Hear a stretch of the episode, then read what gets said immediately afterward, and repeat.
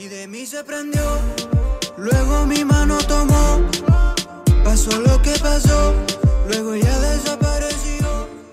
Hola, ¿qué tal? Yo soy Yugi Baldo, sean ustedes bienvenidos a un episodio más de El Podcast Maníaco. Estamos hoy grabando desde el Eugene Snack. Gracias a este establecimiento por prestarnos el espacio para poder realizar esta entrevista. Si no lo conocen, se encuentra ubicado a espaldas de la clínica del Dr. Sker, donde pueden ustedes comprar algunos snacks, sodas, comidas, etc.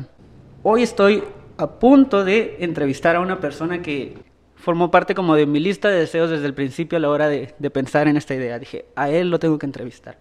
Tengo la fortuna de conocerlo, tiene una enorme historia, tiene mucho que aportar, es de Manadero, orgullosamente de aquí del pueblo, y tiene, tiene una trayectoria que es de admirarse para todos aquellos que estén aspirando a algo en la música.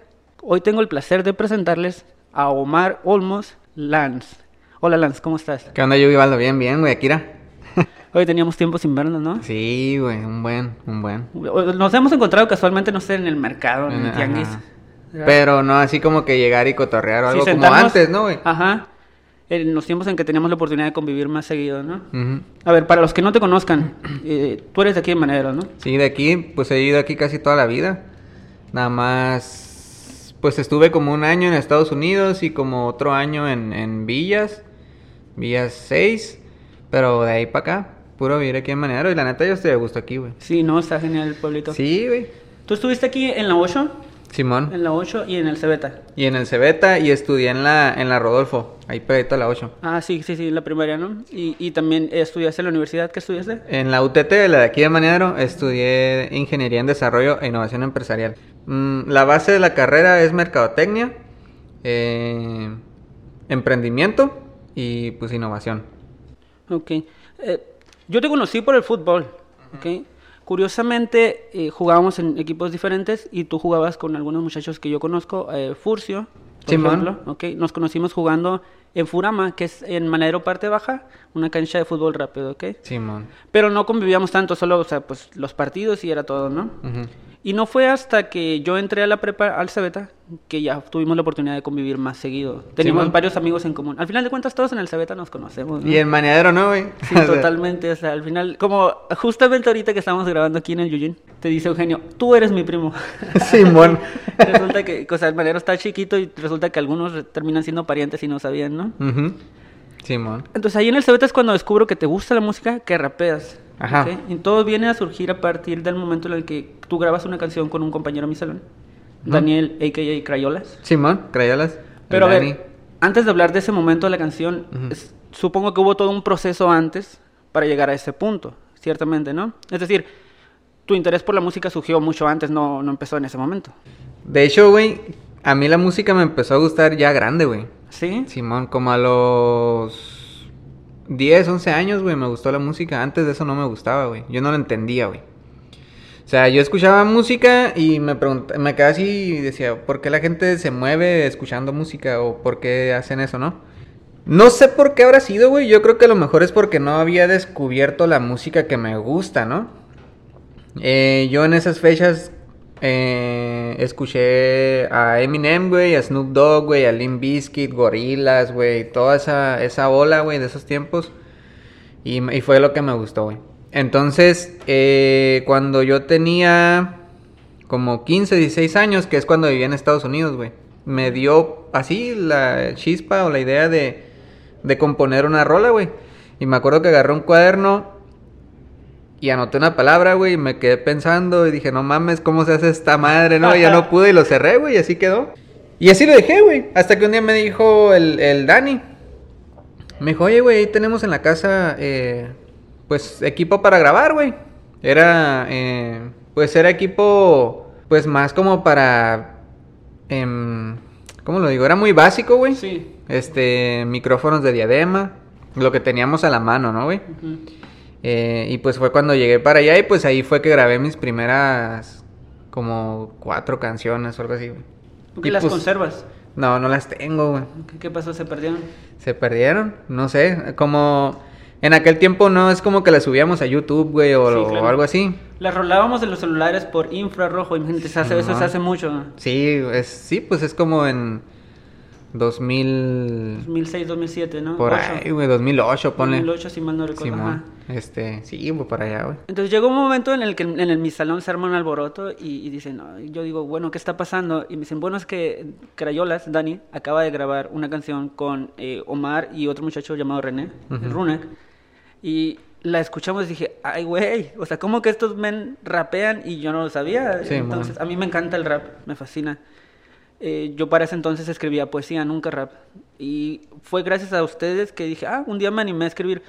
Pero ah, cuéntame sobre esa canción. ¿Cuál es la historia detrás de esa canción con la cual yo llego a saber que ustedes rapean? Eh, la neta, no había como tal una intención. O sea, nosotros empezamos haciendo reggaetón, ¿no? Que sí rapeábamos, pero era, pues era meramente un, un, un intento de canciones de reggaetón, ¿no, güey? Este, nada, no teníamos una temática, güey, no, nada, güey. O sea, simplemente eh, escuchamos el beat, que era un beat descargado, güey. Eh, no, pues vamos a hablar de esto y en el momento salió, güey, lo grabamos y medio subimos volúmenes y ya. Ajá, medio Y te lo paso, y te lo paso, y te lo paso. Eh, es que haz de cuenta, güey, que nosotros... Bueno, es un tema que a lo mejor voy a profundizar un poquito más más adelante, güey. Ajá, sí. Pero aquí en Ensenada, güey, lamentablemente no tenemos una industria musical, güey.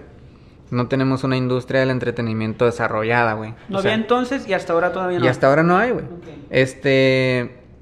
Sí hay estudios de grabación. Sí hay muy buenos ingenieros de audio aquí en Ensenada, por ejemplo. Pero no es como que vas caminando en algún lugar y te encuentras a alguien que es manejador, güey. ¿Me entiendes? Sí hay manejadores, pero no hay muchos, güey. Entonces nosotros empezamos con lo que teníamos. Por ejemplo, yo no vengo de una familia de músicos. Eh, no sé si, si René o, o- o Daniel también tienen familia de músicos. Nos- mm, ahora sí que no puedo hablar por ellos, ¿no? Claro. Pero nosotros con lo poquito que sabíamos, güey, así. Así, le, así fue que surgió la primera canción, güey. Y no sé si recuerdas, güey, pero la- las voces estaban fuera de tiempo, güey. Sí. O sea, fue algo súper amateur. Simón. Fue algo súper amateur, güey.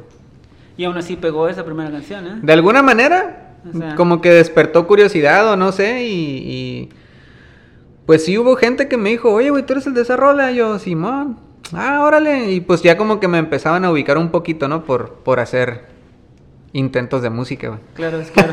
que, bueno, así es rara la gente que, com- que comienza bien, digamos. Es Sí, que güey. comienza con ya todo hecho, pues.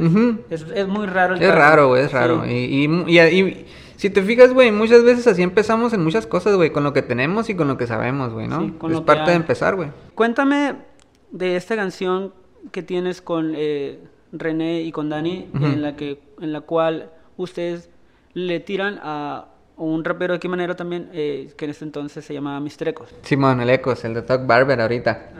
Este, haz de cuenta que esos vatos, güey. El, el Ecos y otro compa, otro amigo de el Selva. Ellos, creo que ellos fueron los primeros en hacer reggaetón aquí en Ensenada, güey.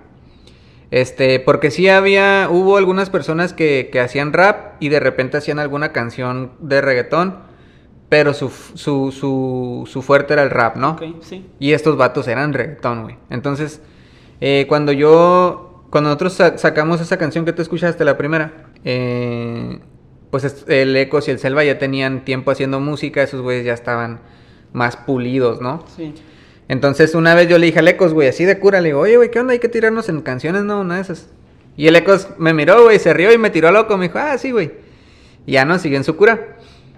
Pero yo pensé que lo dijo sí, en serio, pues. Ajá, sí, o sea, hazlo. Ajá, sí, hazlo acá. Y, ah, pues bueno, y llegué con el, con el Dani y con el René. Eh, güey, ¿le tiramos al Ecos o qué? Para agarrar cura. Ah, Simón. Ya, pum, pum, le grabamos la, la canción, la tiradera. Y en el momento descargamos una, una pista también, güey, del, del Ares, güey. Ajá, un programa viejito que nosotros Simón, usábamos para es descargar este, música. Un torrent, Simón. Este. Descargamos un beat de ahí del Ares, güey. Y pues ya nosotros hicimos la rola así agarrando cura. Pero de alguna manera, güey. En esa rola yo empecé a entrar un poquito más en tiempo, güey. Ya le iba agarrando más el rollo. Y Simón, la grabamos. Igual, medio ajustamos volúmenes nada más y fum, a rolarla. Y pues no manches, esos, el, el Selva y el Ecos pues andaban. eh, pues esos güeyes tenían un. un pues su, su clica, ¿no? Su bola, güey, acá Ajá, su crew. su crew Simón y pues ellos como esos güeyes estaban en un en un ambiente musical diferente estos güeyes ya iban a cantar en eventos güey o sea Sí, sí, ya se Nosotros- presentaban en carnaval o cosas Sí, güey, se presentaban acá, pues esos güeyes ya lo veían diferente, güey. Entonces ellos de, de alguna manera se interpre bueno, e interpretaron o se interpretó como que nosotros realmente les queríamos hacer algo, ¿no? Y pues ahí empezó así como que un poquito de tensión, güey, de que, oye, güey, te están buscando esos vatos y que no sé qué. Y pues yo así que, de que no mames. Sí, fueron unos días muy tensos, la verdad. Sí, acuerdo. güey, fueron días tensos. Este. Ya después el, el Dani y el René, pues dejaron de hacer música. No sé si fue por eso, si porque se dedicaron a, pues, a sus cosas, ¿no? Ajá. Yo le seguí, güey. Entonces, desde ahí, güey, eh, yo escuchaba las canciones que ya tenía grabadas, güey. Y yo me, da- me, me, me daba cuenta de que no estaban sonando como a lo mejor deberían de sonar, güey. Claro.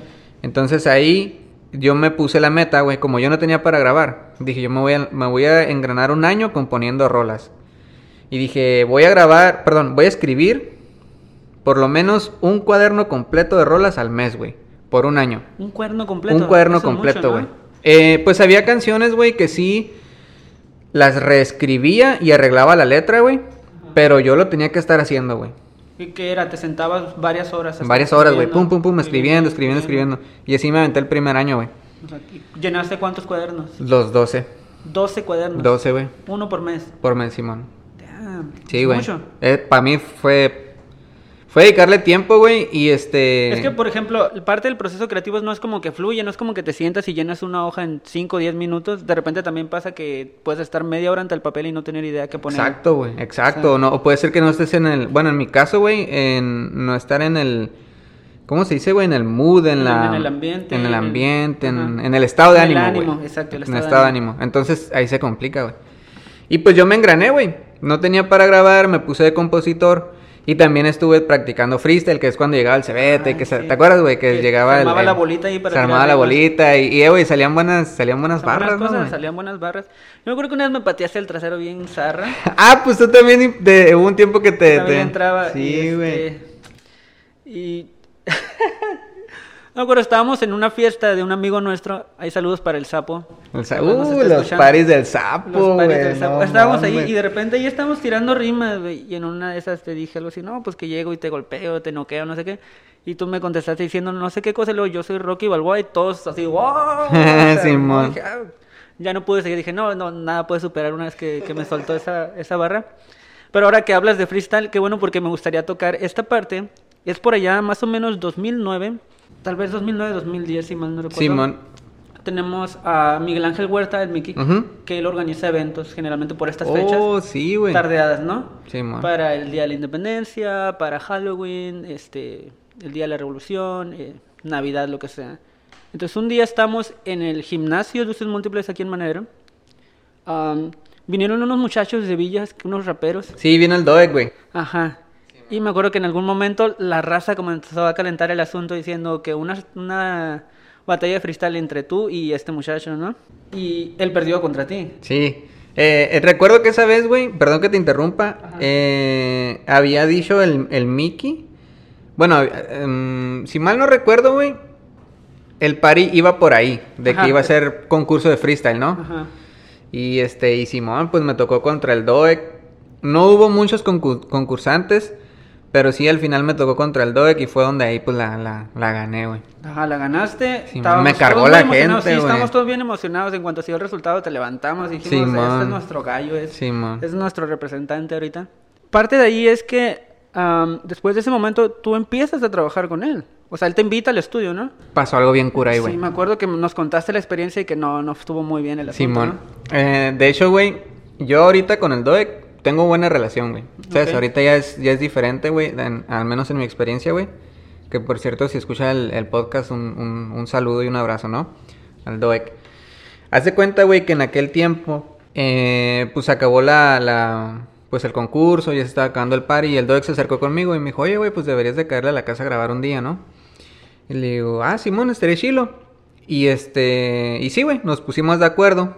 Y me pasó algo bien cura, güey. Que yo he notado que le, que le sucede algunas veces a algunos freestylers de talla nacional aquí, ¿no? Sí. Por ejemplo, güey, eh, no digo que a todos, obviamente, pero he visto algunos casos de freestylers que son muy buenos improvisando, güey, pero a la hora de grabar a veces no encajan en tiempo o detalles así, güey. Es que es, es una práctica distinta el Sí, freestyle y grabar, güey. claro. ¿Me entiendes? Eh, que es válido, pues a mí me pasó, güey. Y a mí me Sí, pasó pasa. eso enfrente del DOEC, güey. Cuando fuimos a grabar, pues ya habían grabado todos, güey. Yo ya tenía mi letra. Y a la hora de grabar, güey, no caía en tiempo, güey. No No en tiempo. beat. Ajá.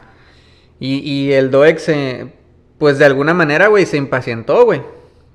Ahorita, yo entiendo al DOEC. Claro, totalmente. ¿Me entiendes, güey? Sí, Yo lo entiendo. Ahora que ya sabes de qué se trata el asunto, lo entiendes Lo totalmente. entiendo, güey, lo entiendo. Y en el momento, güey, yo sí me desesperé porque a mí no me salía, güey. Entonces, al ver, pues ya que a lo mejor algunos güeyes ya estaban como que incómodos o lo que sea, pues yo me sentí mal, güey. Entonces yo dejé de grabar y le dije al doc, ¿sabes qué, güey? En otro día mejor vengo y grabo. Eh, y pues la canción salió sin mí, ¿no? Que no hay pedo, o sea, no... No anexaron tu parte. Ajá, y no hay pedo, o sea, no, no tengo ninguna bronca con eso. Pero fue una situación que fue parte de mi aprendizaje, güey. Fue como el primer golpe duro, ¿no? Sí, güey. El primer golpe de realidad. Claro. Y de ahí, pues ya el Doek y yo nos distanciamos una madre y todo eso. El Doek andaba en su cura y yo en la mía y todo. Y ya, este. Pues yo le seguí, ¿no? Hazte cuenta que mi tirada, güey, desde el inicio fue hacer reggaetón, güey. Siempre. Siempre, güey, siempre. Sí, hubo un tiempo en el que hacía mucho rap, por ejemplo, con el Wear, ¿te acuerdas? Sí, Wear. El, el Buga, el Snil en aquel tiempo se llamaba. También un saludo al, al Buga y al Wear, al Pablo. Y pues sí, güey, em- empecé parte de mis grabaciones con ellos, también con, con DJ Chronic, güey, Luis Gutiérrez, vive ahí por la curva. Ah, me suena, sí. Simón, ese vato también, güey. Ese güey fue de los primeros en... O creo que fue el primero después del Dani, güey. En abrirme las puertas de su casa para grabar, güey. Llegar y en cualquier momento, ¿sabes qué? Sí, güey, yo está, llegué- Graba. Sí, güey, yo llegué a irme hasta las 12 de la medianoche de la casa del, de Luis, güey. Luis Macías. Y bien a toda madre ese vato, güey. Bien a toda madre. Yo me acuerdo que llegué una vez a su casa, güey. Grabamos en su cuarto. Y él pues tenía su computadora, tenía unas, unas sus bocinas, ¿no? De la compu. Y dijo, mira, güey, yo tengo aquí un, un programa, güey, para hacer eh, beats. Este, si quieres hacemos algunos, güey, los usas. Y es de cuenta, no me acuerdo cómo se llama el programa, güey, pero ya tenía sonidos pre... pre... Sí, que viene con unos samples. Con que tú samples, ya puedes, Simón. tiene toda una biblioteca de samples que tú Simón. puedes agarrar y formar el beat. Y hacer el beat. Así era, güey, arrastrar, arrastrar, nada más, ¿no? Y cuando puso uno, güey, güey, yo me sentí como en una película de Eminem, güey. Acá, güey, dije, aquí va a pasar algo, güey. Conociste lo que era el siguiente nivel. Fue una epifanía, sí, ¿no? güey, sí, güey. Yo me acuerdo que estaba sentado en su cama, güey, puso un beat y luego volteé así para arriba y miré las bocinas, güey. Dije, güey, aquí va. Esto es el, el inicio de algo, ¿no, güey? Yo, pues también estaba en morro, güey. Bueno, no tan morro, no, o sea, ya estaba, ya estaba rozándole a los 20, pero pues yo a esa edad yo era bien inmaduro, güey. ¿No? Y empezamos ahí, güey. Después conocí al, al Pablo, al Wear, al Buga. Este, ellos, ellos rapeaban juntos, güey. Ajá, siempre hacían rolas juntos. Simón. Este, ahí conocí, bueno, en esos tiempos conocí al Ileso, otro amigo, Néstor. A él no lo ubico. No, Néstor Gámez, este, un, un amigo también, güey. Después tuvimos ahí un, pues un malentendido, güey. Pero ya después se arregló todo. Este, y así empecé, güey. Así empecé. Eh, nada más que yo un tiempo, te digo, hice más rap porque estaba... Mi círculo de, de productores o de artistas era más con raperos, ¿no? Que está bien, o sea, estoy Sí, chilo, güey. es el ambiente en el que Sí, estás. está chilo. Fue en ese entonces que andabas ya con la gente de, ¿cómo se llama? Talent Squad, que son de Villas la mayoría. Talent Squad. Más o menos fue en esas fechas, güey. Sí, sí, Más no o menos fue en esas fechas. Porque es de cuenta que en ese año que yo estuve de compositor, fue cuando yo me empecé a acercar con el Selva y con el Ecos, güey. Y ya desde ahí todo, todo bien, güey. Eh, de hecho, hasta ahorita. Hoy, hoy en la mañana me mandó un mensaje el Selva, güey. O sea, Ajá. somos super compas hasta hoy en día. Y el Ecos también, güey. Pues yo me corto el pelo con él y todo el pedo. Y pues ya después de un tiempo, güey, pasaron algunas cosas con, con Talent Squad y ellos dejaron, pausaron un poquito la música y toda la vuelta. Y pues yo le seguí, güey. Otra vez tú solo. Yo solo, güey. Que ha sido como tu constante a lo largo de toda tu trayectoria, ¿no? Sí, güey, O sea, este- tienes la fortuna de conocer gente que le sabe, Te acompañan un tiempo y después terminas estando Y solo. después, ajá, güey. Eh, es que, mira, güey. Yo no sé si soy muy terco, güey. No sé si, si soy muy aferrado, güey. No sé si esté bien o mal, güey. Pero yo pienso en mi mente, yo no me puedo detener, güey. ¿Sabes? Yo agradezco y, y trato de apoyar también a la gente que me apoya, güey. O sea, yo trato de ser agradecido porque sé cuánto cuesta esto, güey. Ujú. Pero hay veces en las que me gusta ser un poco independiente, güey. ¿Sabes? Sí. Eh, por ejemplo, yo me convertí en productor musical porque yo no le podía pagar un productor musical, güey. Aprendiste tú. Aprendí todo. yo. Y sigo aprendiendo, güey. Todavía no acabo, ¿no? Yo me, me puse a aprender a hacer instrumentales porque no le podía pagar a un beatmaker, güey. Claro. ¿Cuánto, por ejemplo, ya que estamos en eso, cuando tú te quedas solo, ok, por ese entonces, ¿cuánto te costaba eh, pagarle a un productor? Eh, yo llegué a ir a unos estudios, güey, de aquí en Ensenada. Y me cobraban. Creo que como 450 pesos la hora de grabación nada más. 450. Ajá, la incluía hora. nada más grabación. Grabación, no, nada. No masterización, Nada, nada. nada, edición de audio, nada. A eso era aparte, güey. Y todo el mastering y todo el instrumental, güey. ¿Cuánto pagabas por una instrumental, un beat? En un estudio profesional me salía mínimo en 2.500 pesos. Una, una instrumental, güey. Eso es mucho dinero para ese entonces. Hoy para, Para, mí ti era no, feria, para güey. Para es mí, o sea, yo, yo ganaba el mínimo, güey. Y este... Mil, mil doscientos a la semana, ¿no? Sí, güey, yo vivía el día. Y aparte, pues, en casa me tocó, eh, pues, vivir en, en un hogar donde eh, es mamá soltera, güey. Sí. Y yo el mayor de los hijos, entonces... y con tres hijos, ¿no? Sí, güey. Entonces, a mí me tocó... O sea, lujos no había, yo me acuerdo, o sea, totalmente. O sea, Simón. todos pasamos por ahí. Ajá, sí, sí, sí. Este, gracias a Dios, pues, no nos faltó casa. Sí, Pero nunca. ahora sí que, güey, pues, yo soy bien activo en la música, güey. Y imagínate, yo, yo, a mí no me alcanza una hora, güey, en un estudio, güey. Claro, totalmente. No, imagínate. Porque tienes que aprovechar tu tiempo, pues. Es decir, Sí, estás pagando mucho dinero por una hora, vamos a aprovecharla al máximo. Sí, güey, al máximo. Entonces, a veces... Optimizar. Ajá. Pues en mi experiencia, güey, ya cuando estoy, ya ahorita que estoy un poquito más metido en este rollo de forma profesional, una hora no alcanza, güey. Ok. No, es muy poquito tiempo. Es muy poquito tiempo, sí. Aunque llegues con la letra ya lista, ¿no, güey? Ok, te quedas solo, empiezas tú a producir, tú hacer los beats, tú Simón. a aprenderle a, a la movida acá en, en lo que es las cuestiones técnicas, Ajá. cómo modular voz, cómo corregir las voces, dar volúmenes, etcétera. Pero eso es algo más profesional, Sí. ciertamente.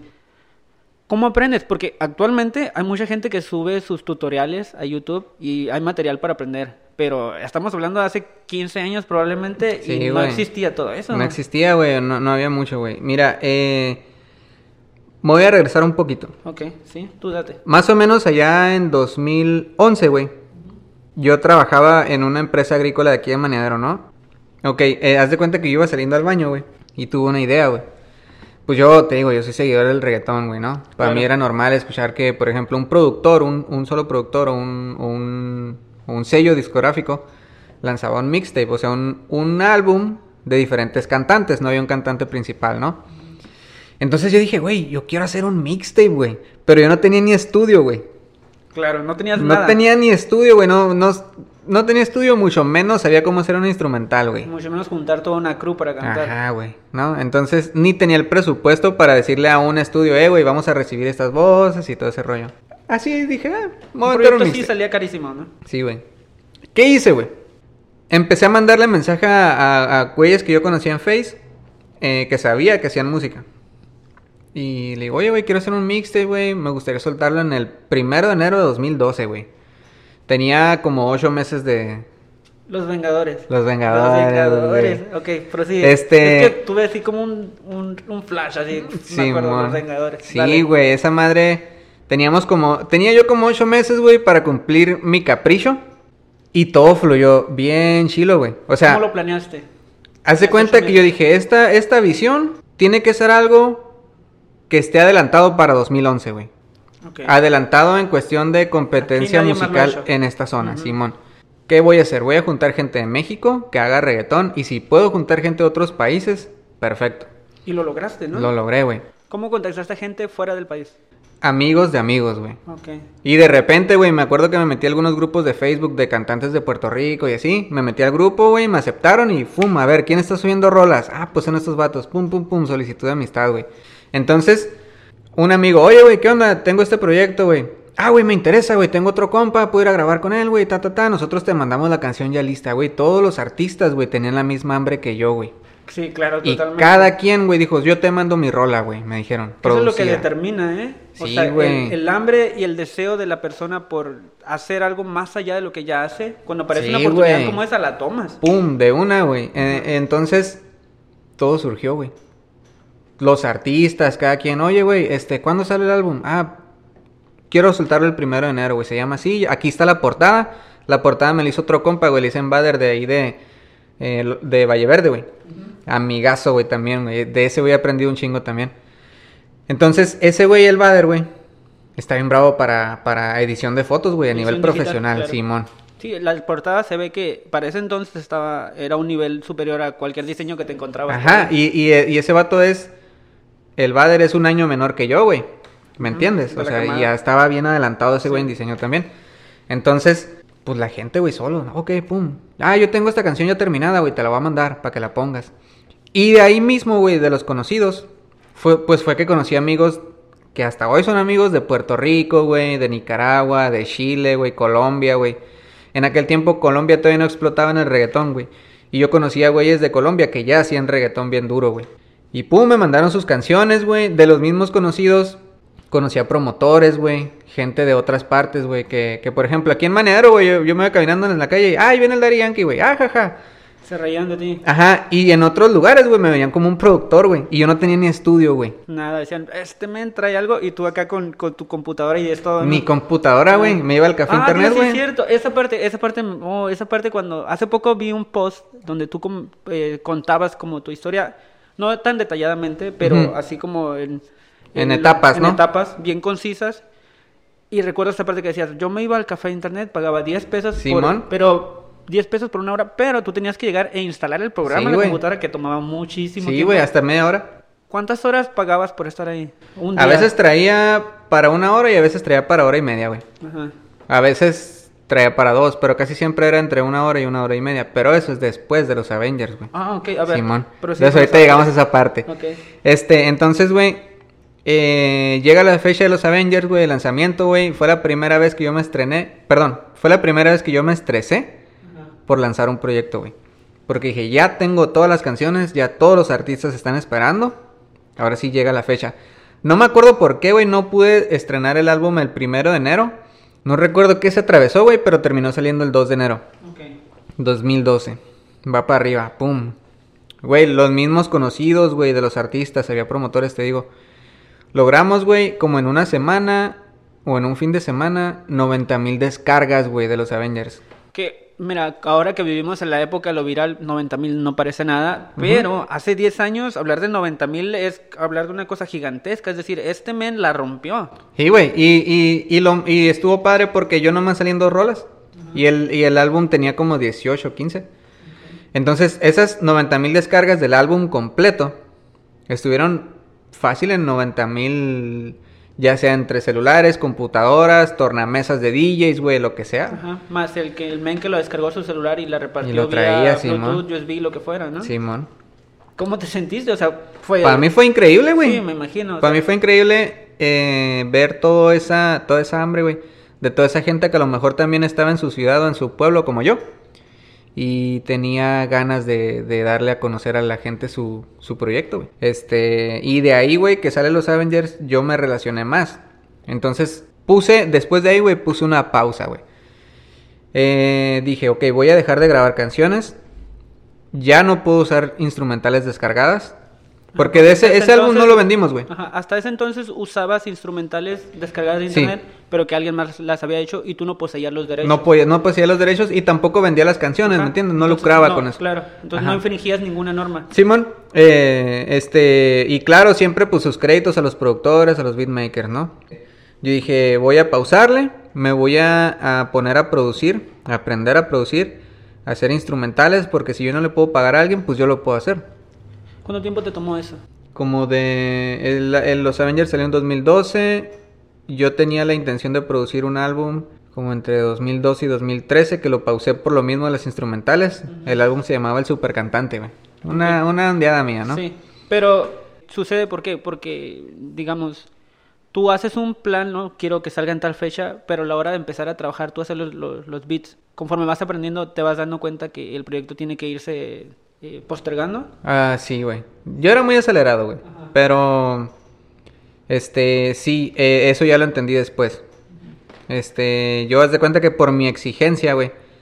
Dije, yo no puedo, güey, yo no puedo seguir usando beats de YouTube, güey. Este, hay gente que los usa y yo lo respeto, pero yo pues lo digo por mí, ¿no? Eh, tampoco vengo aquí a faltarle respeto a nadie, ¿no? Claro, no. Porque empezamos todos así, totalmente. Simón. ¿no? Entonces, pues yo ya en casa, güey, para esa fecha yo me había hecho de mi primer computadora, que me duró como tres meses, güey, porque la Ah, troné, güey. La troné con los programas, güey. O sea, aprendiendo. la, la saturaste. Sí, güey. Pero es que era también una computadora muy económica, güey. Ah, ok, No era para carrilla, pues. Fue para lo que alcanzó. Simón. Y ya, güey, yo por mi exigencia dije, ya, ya estuvo. Voy a dejar de, de subir tantas rolas y me voy a engranar produciéndome. Eso fue más o menos en 2013, güey. En 2014 entro a la uni. UTT. Aquí, Ajá, la UTT.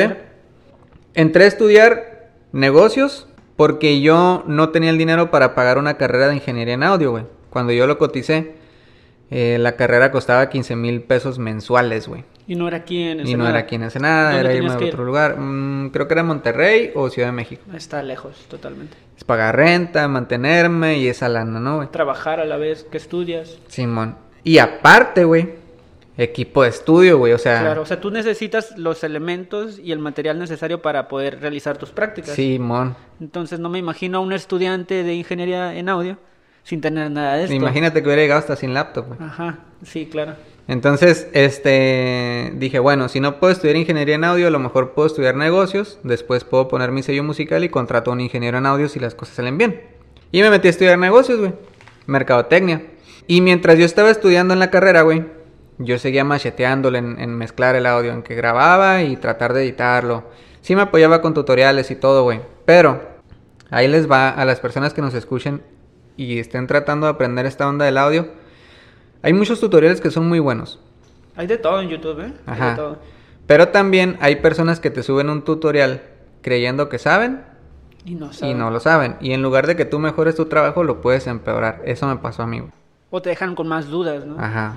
O de que te dicen, mira, güey, si tú quieres que la voz suene así, muévela aquí. Y déjale, digamos, es una, como una perilla en, en un programa, ¿no? Claro. Digamos, ajustar volumen, lo que sea. Ah, bueno, a la voz le tienes que ajustar hasta el 35% en la perilla.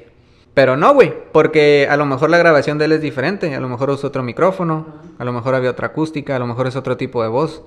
Y si tú le mueves en tu estudio con eso y tu voz es diferente, no se va a escuchar igual, güey. Claro. No están trabajando bajo las mismas circunstancias. Ajá, güey, y eso tiene mucho que ver. Todo eso cuenta. A mí me ha pasado con eso, ¿eh? También entro, checo un tutorial, cómo mejorar y de repente se arruina todo. Digo, Se no, arruina y, eh, güey, no, no, es, no te sale así como esa Claro. persona. Entonces, 2014 yo empecé a hacer instrumentales, güey. A, a informarme sobre teoría musical, güey. Para eso entonces no sabías nada de teoría musical. No, güey. Ahí yo, yo, ya, yo ya sabía rapear, yo ya sabía hacer mis coros. Entrabas a beat, todo bien. Ajá, ya, yo tenía eso ya dominado. Pero ya hablar de acordes, melodías y tiempos. Tiempos, géneros musicales, güey, porque pues tú sabes, tiene, cada género musical tiene sus elementos, ¿no? Claro. No, hay el- eh, géneros que no se pueden fusionar por la cuestión de coincidir en tiempos, etcétera. Sí, ¿no? sus parámetros. Imagínate que, por ejemplo, en una canción de banda le metes una guitarra eléctrica muy distorsionada, deja de ser banda, güey. Sí. De- se hacen otra cosa, ¿no? Creas una fusión media rara. Ajá. Entonces, este, pues ya, yo me empecé a, a poner ahí. En la uni yo ya había, ya había tronado mi tercera computadora, güey. ¿Tres? Tres, güey. No inventes. Este, y en la uni, güey, me habían hecho el paro, güey, un, un profe, güey.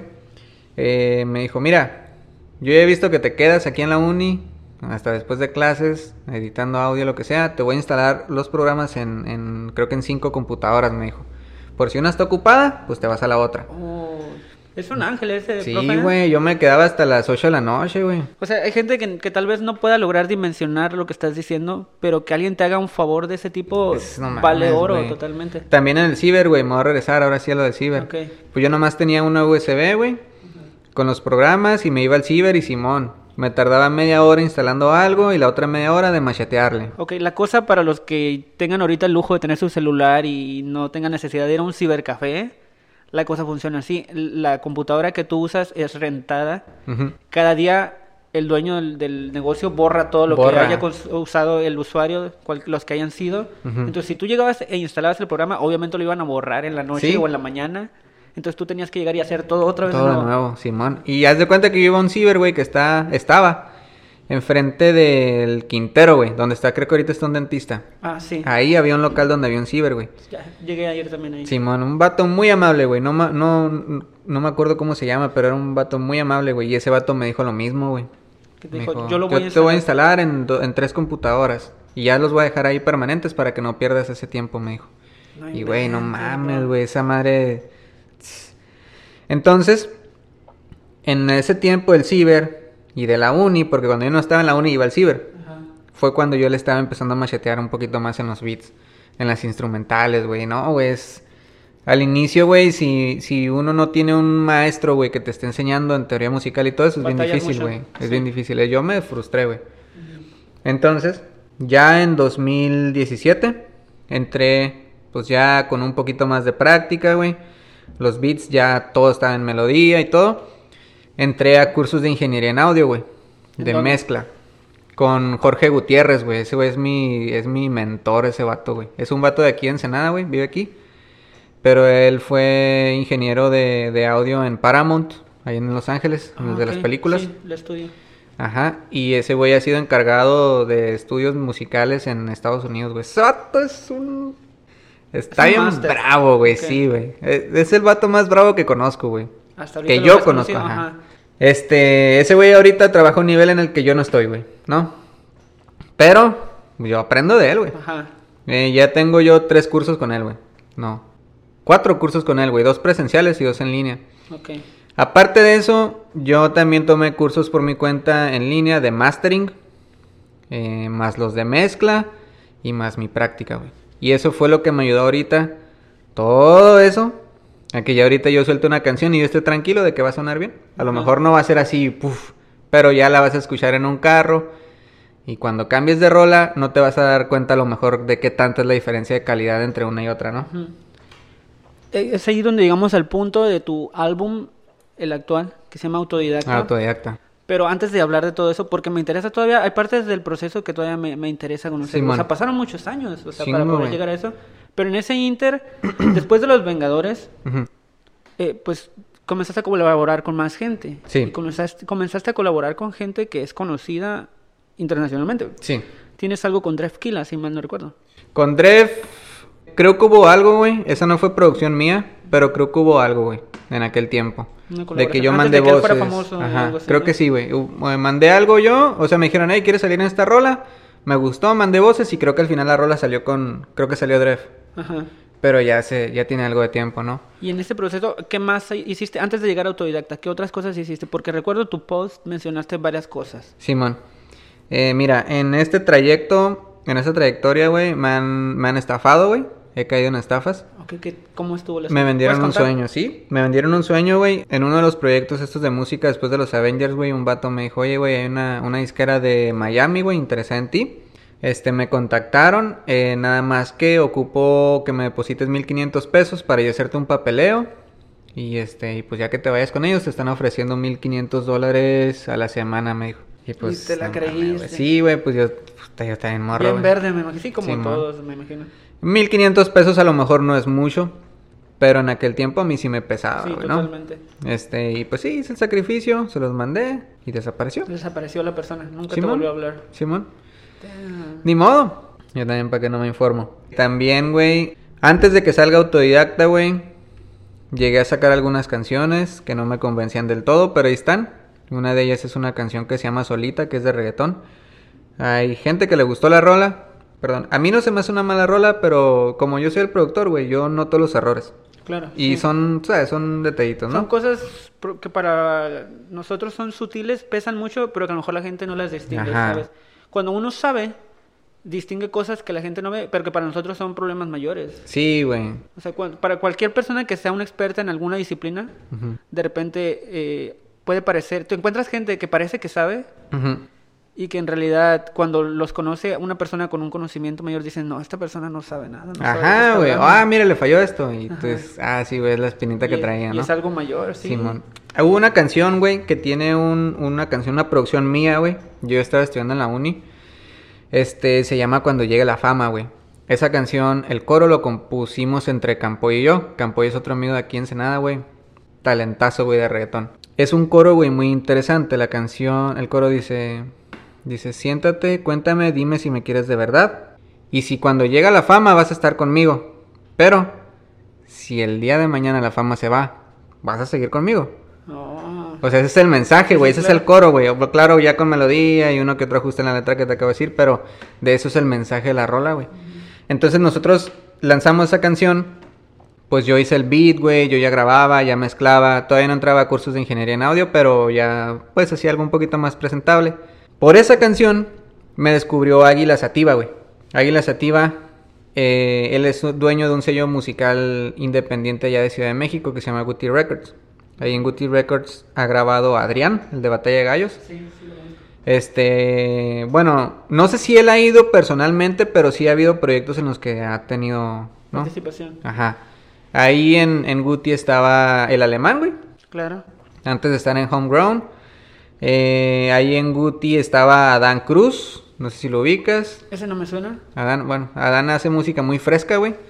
Este, tiene un estilo muy, muy fresco. Este, él estaba ahí. De hecho, cuando yo, bueno, me tocó ir a Ciudad de México al, al sello, güey, con ellos. Y ahí pues yo estaba, ahí estaba eh, Adán, güey, y ahí yo lo conocí en persona, güey, jugamos Fortnite, güey. Ajá, claro. Este, ahí yo conocí al productor que se llama Ivan Beats, que es un vato bien bravo también para producir. Y pues fue una experiencia, güey. Ya después yo me vine para acá. Este, y pues yo nunca había ido a Ciudad de México, güey. Nunca había salido de Ensenada. No, De la baja. nunca había salido de la baja Ajá. a hacer música, güey. Ajá. Y estuvo chilo, güey. ¿Qué tal la experiencia? Pues Ciudad de México es un monstruo, ¿has sido tú, güey? Sí, güey. Fui- No, la vez que fui me estafaron también. Neta, güey. Pinche taxista. No le miento la madre porque Porque estamos en, en- a lo mejor en horario familiar. sí, puede ser. Pero yo bien inocente, pues, o sea, la- así la historia rápida. eh, voy bajando del camión en la estación luego de, de llegar a hacer una escala. Y justo cuando voy bajando el camión, ya hay una persona ahí que me dice, oye, yo tengo un taxi, te puedo llevar a donde vas, etcétera. Agarró mi maleta, la cargó y pues tuve que salir detrás de este men. Y me dice, yo te llevo a tal parte, ¿a dónde vas? Voy a tal parte, ok. Este, aquí yo cobro por ruta, este, en el trayecto vamos a recorrer 10 rutas, son 70 pesos por cada ruta, son 700 pesos. Y yo bien inocente, güey, sin saber nada, dije, pues a lo mejor sí está bien lejos o no sé qué. Era un trayecto de 10 minutos. Neta. ¿Pero el vato dio muchas vueltas o qué? No, no, así directo fue. Y sí, 700 pesos. Y yo llevaba prisa. Este, lo que quería hacer es llegar hasta a DF y tratar de pasar el menor tiempo posible. Y yo nada más quería llegar y subirme al camión y vámonos. Ujú. Entonces le pago los 700 pesos y ya de repente empiezo a mensajearme con gente, con mis amigos. Y me dicen, ¿sabes qué? Es mucho, consúltala. Sí, no. Era un trayecto de 50 pesos. No mames. Horrible, bro. No mames, no, pues. Pero sí es un monstruo, o sea, es una Es un cosa- monstruo, güey. Ciudad de México. O sea, a mí me tocó caminar, güey. En Ciudad de México, el primer día que llegué, güey. Caminar en Ciudad de México. Simón. Y caminé cuatro horas, güey, para llegar a donde íbamos. No inventes. Sí, güey. Y no se acabó la ciudad, güey. O sea, una vez, güey, yo, eh, una vez, güey, yo me quedé, me quedé sin, o sea, fui a dejar una solicitud de empleo aquí en Ensenada por donde está la Costco, güey. Ajá. Fui a dejar solicitud de empleo. Se me olvidó la cartera en la casa, güey. Uh, Me vine caminando desde Costco para acá, güey. ujú. A Manero y tardé como tres horas, güey. Y con tierra, pues iba caminando despacio. Allá en Ciudad de México iba caminando, pues a paso normal, güey. Cuatro horas, güey, casi en línea recta, güey. No se acabó esa madre, güey. No inventes, o sea que prácticamente la atravesaste. ¿o? No sé, Ciudad de México, no sé, güey, pero es un monstruo esa ciudad, güey. Sí, está enorme. Yo, la neta, no. ¿Cómo te puedo decir? O sea, no es como que vayas con miedo, pero la neta, güey, con, Es con otra todo lo que te hablan de la ciudad, güey, con gente desconocida, con todo lo que sabes que puede suceder ahí, te, te cuidas de todo, ¿no? O y sea, luego el acento de nosotros, güey. O sea, sí, nos... de volada te delata. Ajá, o sea, yo siento que no tengo acento, Ajá. pero cuando hablo con gente de otro lado me dicen, hey, ¿qué pedo con tu acento? Porque hablas como los de las novelas, ¿no? Sí, exacto. Este, yo en, en mi estancia allá, güey, yo fui a visitar Los Pinos, güey. Fui cuando recién abrieron Los Pinos al público. Apenas había entrado la, la presidencia actual, ¿no? AMLO, ajá. Ajá. Y yo le dije a los del estudio, oye, güey, quiero ir a Los Pinos, ¿qué onda? No, es que andamos ocupadillos y esto y aquello. Ah, pues yo me voy, güey. Yo estoy acostumbrado a caminar aquí en Sí, Maniaco, güey. andar solo. Sí, pero man. maníaco. Pero Maniaco es un pueblito, ¿no? En comparación, Claro. o sea, obviamente, sin, sin hacer de menos al pueblo, ¿no? Claro, Porque somos de aquí. Este. Y yo me jalé, güey. Y haz de cuenta que antes de llegar al metro, le dije a una, una señora que tenía un puestecito ¿no? en una banqueta. Le digo, oiga, disculpe para llegar al metro. Y me dijo, no eres de aquí, ¿verdad? Y yo, no. Me dijo, ok, mira, ya me instrucciones.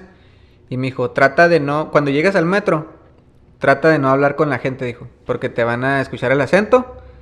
Y o te van a querer asaltar o te van a querer robar o algo, me dijo. Y dije, ay, güey. Sí, estaba pesado, güey. Estaba pesado. Nada, pues yo me fui en el metro, güey, abrazándome así Todas la, la cosas, Simón.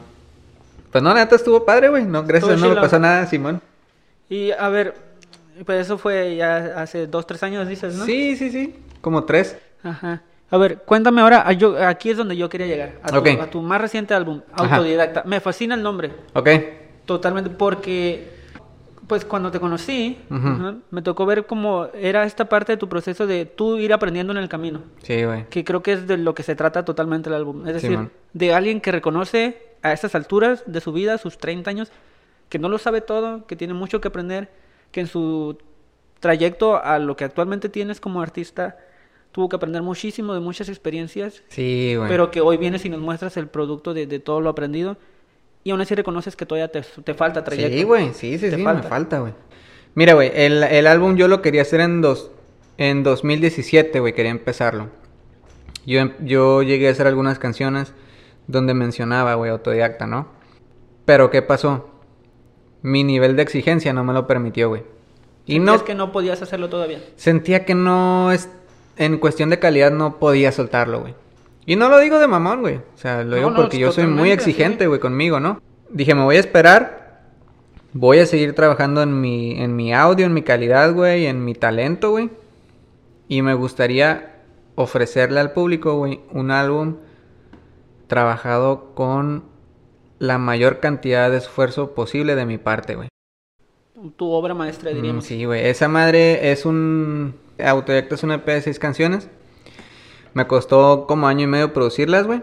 Y eso que había. Hay una que se llama Lejos, que es con el Campoy. Y esa ya tenía grabada con casi dos años. O sea, esa ya estaba grabada. Ajá. Ah, ok.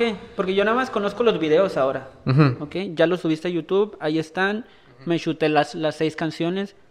Y tengo que admitirlo, o sea, el, el producto es de una calidad que sobrepasa todo lo que yo había visto antes, no solo tuyos y de, much- de mucha gente aquí a nivel local. Decir, este producto es una cosa que está muy bien hecha. Pues se nota, se distingue en la calidad del producto. Yo digo, este men, o sea, para poder realizar todo esto, así como lo entregaste, significa que tuviste que haber aprendido muchísimo. Sí, güey.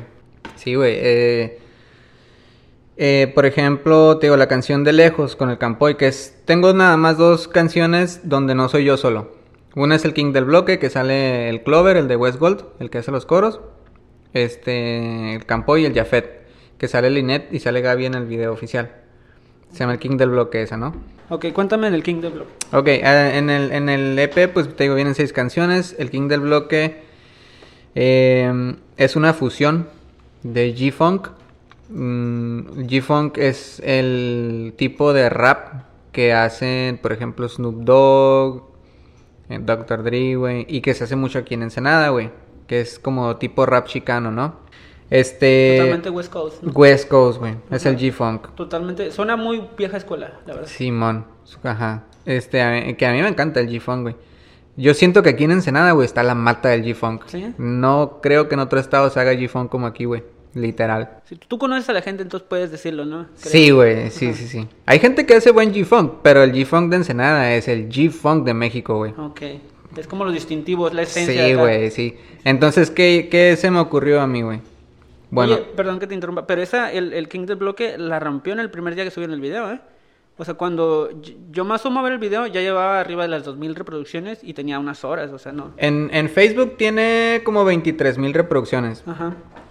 Este, pues sale Linet, sale Gaby, Gaby Tames. Y Gaby pues tiene ahorita cerca del millón y medio de seguidores en Facebook. Linet, mi novia, tiene 300 y cacho mil seguidores. Entonces pues nos ayudó también, ¿no?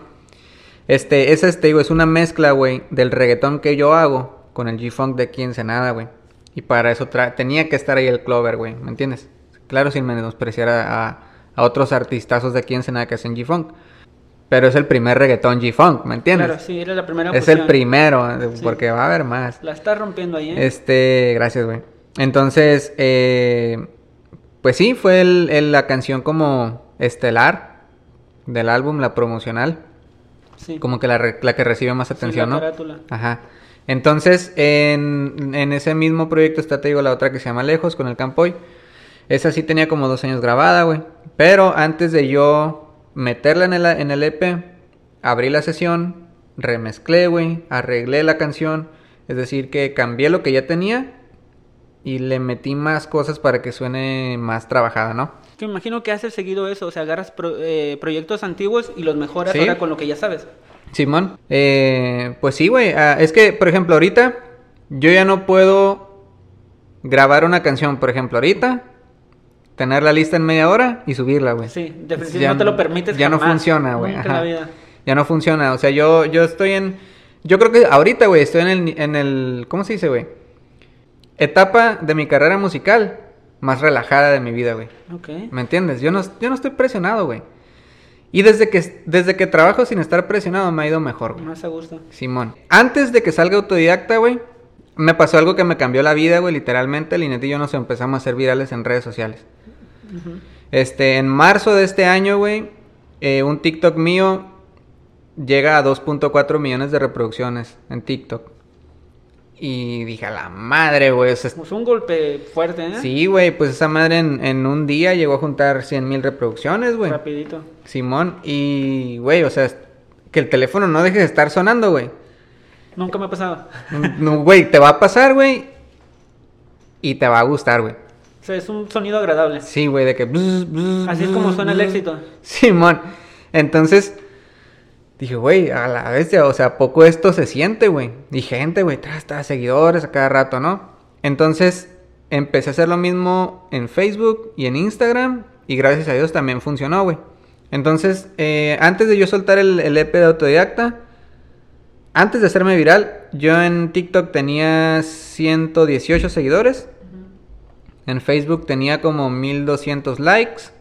Y en Instagram. En Instagram ya tenía 10.000, pero porque Instagram yo lo estaba trabajando desde ese tiempo. Ok. Ajá. Es como la que te centras. Simón, pago de publicidad, güey, y todo eso, ¿no? Entonces, ya yo tenía programado el álbum, el álbum ya estaba listo tres meses antes de lanzarse. Y el video del King del Bloque dos meses antes de lanzar el álbum, porque me gusta trabajar con tiempo, güey. Sí, no estar presionado. Simón, este, yo tenía la meta, güey, bueno, estaba así como que cruzando los dedos, güey, de llegar a 10.000 mil seguidores en Facebook cuando se lance el álbum, güey. Y gracias a Dios ya tenía yo 18 mil cuando se lanzó el álbum, güey. O sea, esa madre es una satisfacción, güey. Gracias al TikTok. Al TikTok y a subir en, en contenido en Contenido. Face. Contenido de calidad, ¿no? Ajá. Y, güey, se siente bien raro, güey. En mis 11 años, güey, de, de carrera musical, se siente bien raro, güey. Lanzar un álbum y que haya más gente esperándolo, güey. Ahí es cuando, digamos que disfrutas los frutos del esfuerzo. Sí, güey. Como o que sea, todo... pasar de, de las burlas, pasar de la gente ignorándote o menospreciándote, al ahora tener a gente que está ansiosa que por está conocer esperando, lo de ti. Que está esperando, güey. O sea, yo sé que aquí, por ejemplo, en Ensenada, güey, en Maneadero, en Baja California, en partes de México, yo sé que hay gente que escucha mi música, ¿no? Y se lo agradezco un montón. Pero son, a lo mejor son gente que ya me conoce desde hace tiempo, güey. Pero que para ese lapso de tiempo, güey, tanta gente para mí, tanta gente me haya descubierto y está esperando música mía, güey, está bien, me gustó, güey. O sea, es... Claro. Eh, fíjate, güey. A los, nosotros los músicos o creadores de contenido llegamos a pasar por una etapa, güey, en la que queremos como que de alguna manera, entre comillas, obligar al público a que nos escuche y a que nos comparta. Ajá. Que fue algo que hablamos ahorita detrás del micrófono, Sí, ¿no? Que igual ahorita lo podemos retomar. Simón, La parte en la que estás tú enviando links, escucha mi música. escucha mi música. Estás escucha mandando spam, ¿no? Ajá. Está bien, yo creo que es válido que nosotros intentemos promocionarnos con lo que tenemos a la mano. Yo lo hice, güey. Sí, Yo llegué a hacer eso. Pero no siempre es la manera, güey. claro. Yo le dije a un compa hace poquito, ¿no? Le digo, mira, güey, de, de los amigos que tienes en Facebook, casi todos o gran parte de ellos ya vieron qué es lo que tú haces. Tus amigos de Facebook ya se filtraron, ya se supo quién te va a seguir y quién no. Quienes no, está bien. O sea, nos se da, nos da fuerza. Es algo que depende de gustos. Claro, güey, o sea, ¿Te no gusta pasa gusta? nada. No pasa nada. No pasa nada. Tus amigos de Facebook ya se filtraron. Ahora, ¿cómo le vas a hacer para que gente desconocida te descubra? Y eso fue lo que yo empecé a hacer eh, desde marzo para acá, güey. De encontrar los medios y hacer el contenido que va de la mano con la gente que le gusta lo que yo hago, güey. Y funcionó, o está funcionando. Hasta el momento vas muy bien, o sea. Gracias a Dios, sí, pues ya, ya me dedico full a redes sociales. Cuéntame de eso, que es lo que comentábamos ahorita, eh, que antes de grabar. Ya estás totalmente viviendo de, de lo que generas Sí. en contenido. Simón. bien a gusto, ¿no? O sea, poder tener todo el día disponible para ti y poder dedicarte a lo que quieres. Sí. Y no ir a estar al pendiente en un trabajo, etcétera. Que me pasa en el trabajo, de repente se me ocurre una idea y no puedo hacer nada porque estoy trabajando. Ajá. Mira, güey, yo creo que hay una. yo creo que hay. Para todo hay una edad. Si a mí me hubiera pasado esto, güey, a mis 19, 20 años, güey, que tenía cuando me estafaron, yo me hubiera vuelto loco y la hubiera regado, güey. ¿Sientes que eso es lo que Yo la hubiera regado, güey. no, no hubieras estado listo para eso? No hubiera estado listo, se me hubiera subido todo a la cabeza, güey. Este, andaría de mamón, güey. Lo- a lo mejor lo hubiera echado a perder, güey. Que a mí me fascina mucho esa parte en la cual tú sigues siendo la misma persona que conocí hace 15 años. Ujú. Yo siento que en, en- ningún momento he notado o distinguido que haya algo de ego o de sentido de superioridad hacia los que tenemos tiempo de conocerte. Simón. y, y eso me agrada. O sea, yo. Hay gente que, que los, los he invitado y despectivamente me han dicho no. Claro, güey. Es que, por ejemplo, es lo que te digo, güey. Eh, en mi experiencia, si esto me hubiera pasado a mí a mis 18, 19, 20, yo la hubiera cagado. Este, pero ahorita, güey, yo ya sé construir una carrera musical sin que haya gente esperándome. O que haya gente, pero que haya poquitos, güey. Yo ya sé hacerlo. Si el día de mañana, güey, por alguna razón yo llego a perder mis redes sociales, sí me voy a agüitar. Pero yo sé hacerlo, güey. Vas a seguir haciendo lo tuyo. Sí, güey. O sea, empecé en la música desde cero, güey. Ahora cuéntame un poquito de esta parte en la que tú ya eres productor y hay gente que pide trabajar contigo en el sentido de que ellos te paguen por tú producirles su música. Ok. Hay de todo, ¿no? Hay de todo, güey. En la neta, en la parte de, de... Ahora sí que ya con la cachucha de productor, güey. Soy muy exigente, güey. Y la neta sí soy mamón, güey. Sí. La neta sí, güey. Sorry, pero lo tengo que decir. Eh, Demandas un cierto nivel. Sí. Por ejemplo, yo no voy a hacer. Si alguien me busca como productor y este alguien no está a lo mejor listo para grabar, güey. A lo mejor es alguien que va, va no sabe rapear, güey, y quiere grabar su primera canción. Yo no lo voy a hacer perder su dinero, güey. ¿Me entiendes? Yo no soy de decirle, no oye, güey. mercenario, porque me ha tocado conocer gente como productor que el que les pide dice, sí, sí, claro, con tal de generar dinero. Con tal de generar. Yo no les voy a decir, vente a mi estudio, págame 5 horas de grabación, aparte págame la mezcla, eh, la masterización. Y todavía si quieres un cambio, págame por hacerte ese cambio. Yo no les voy a hacer eso, güey. ¿Me entiendes? No, no mames, güey. O sea, que me lo hubieran hecho a mí, güey, sí, cuando no, empezando. imagínate. No O sea, puedo, Eso es algo que no podrías, en tu conciencia no lo podrías No podría, güey. Por ejemplo, eh, instrumentales yo me las hago.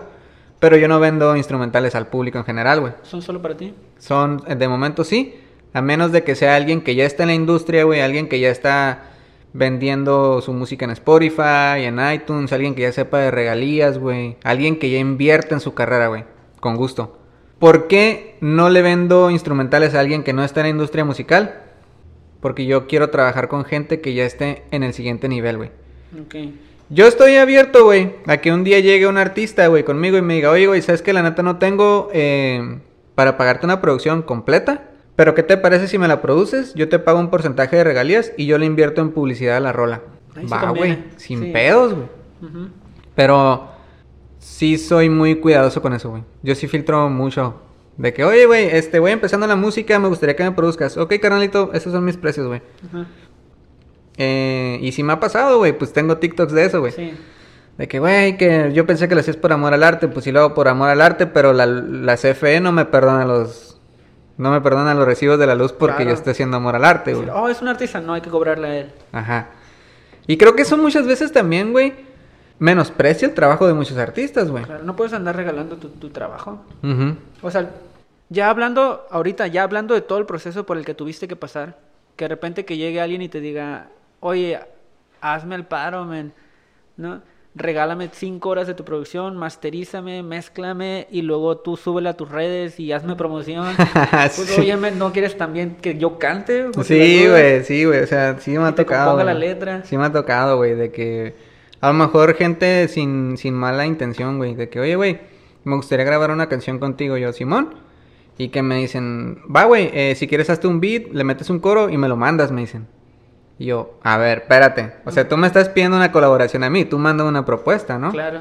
Pero pues es parte de todo, uno. Es que, mira, tal vez podamos sonar como un poco de mamones, por decirlo, pero es que no lo es. O sea, eh, me refiero a- en el sentido de que eh, en este mundo de lo artístico, este, tu trabajo, tu tiempo, eh, es algo que te ha costado. Sí. Y que uno estaría en, en buen plan por apoyar a alguien que, si, si descubres a alguien con talento, supongo que lo ayudarías, lo apoyarías. Claro, güey. Pero no puede llegar gente a pedirte que hagas todo el trabajo y que ellos hagan una pequeña parte y se beneficien, ¿no? Que vengan a vivir como parásitos de tu trabajo. O sea, eso es lo que uno no puede tolerar. Porque uno ha pasado por eso, o sea, ha necesitado ayuda de otros Sí, para, poder, para poder aspirar a algo. Y hay gente que nos ha apoyado eh, desinteresadamente, Sí, ¿no? güey, sin sí, sí, pedirnos sí. nada a cambio. Y hay gente a la que agradecemos por eso. Pero uno no estuvo ahí de parásito, es decir, lo que te ayudó la gente a ti, hoy está dando frutos. Sí. Y tú muestras reconocimiento a todas esas personas que te apoyaron, ¿no? Sí, güey.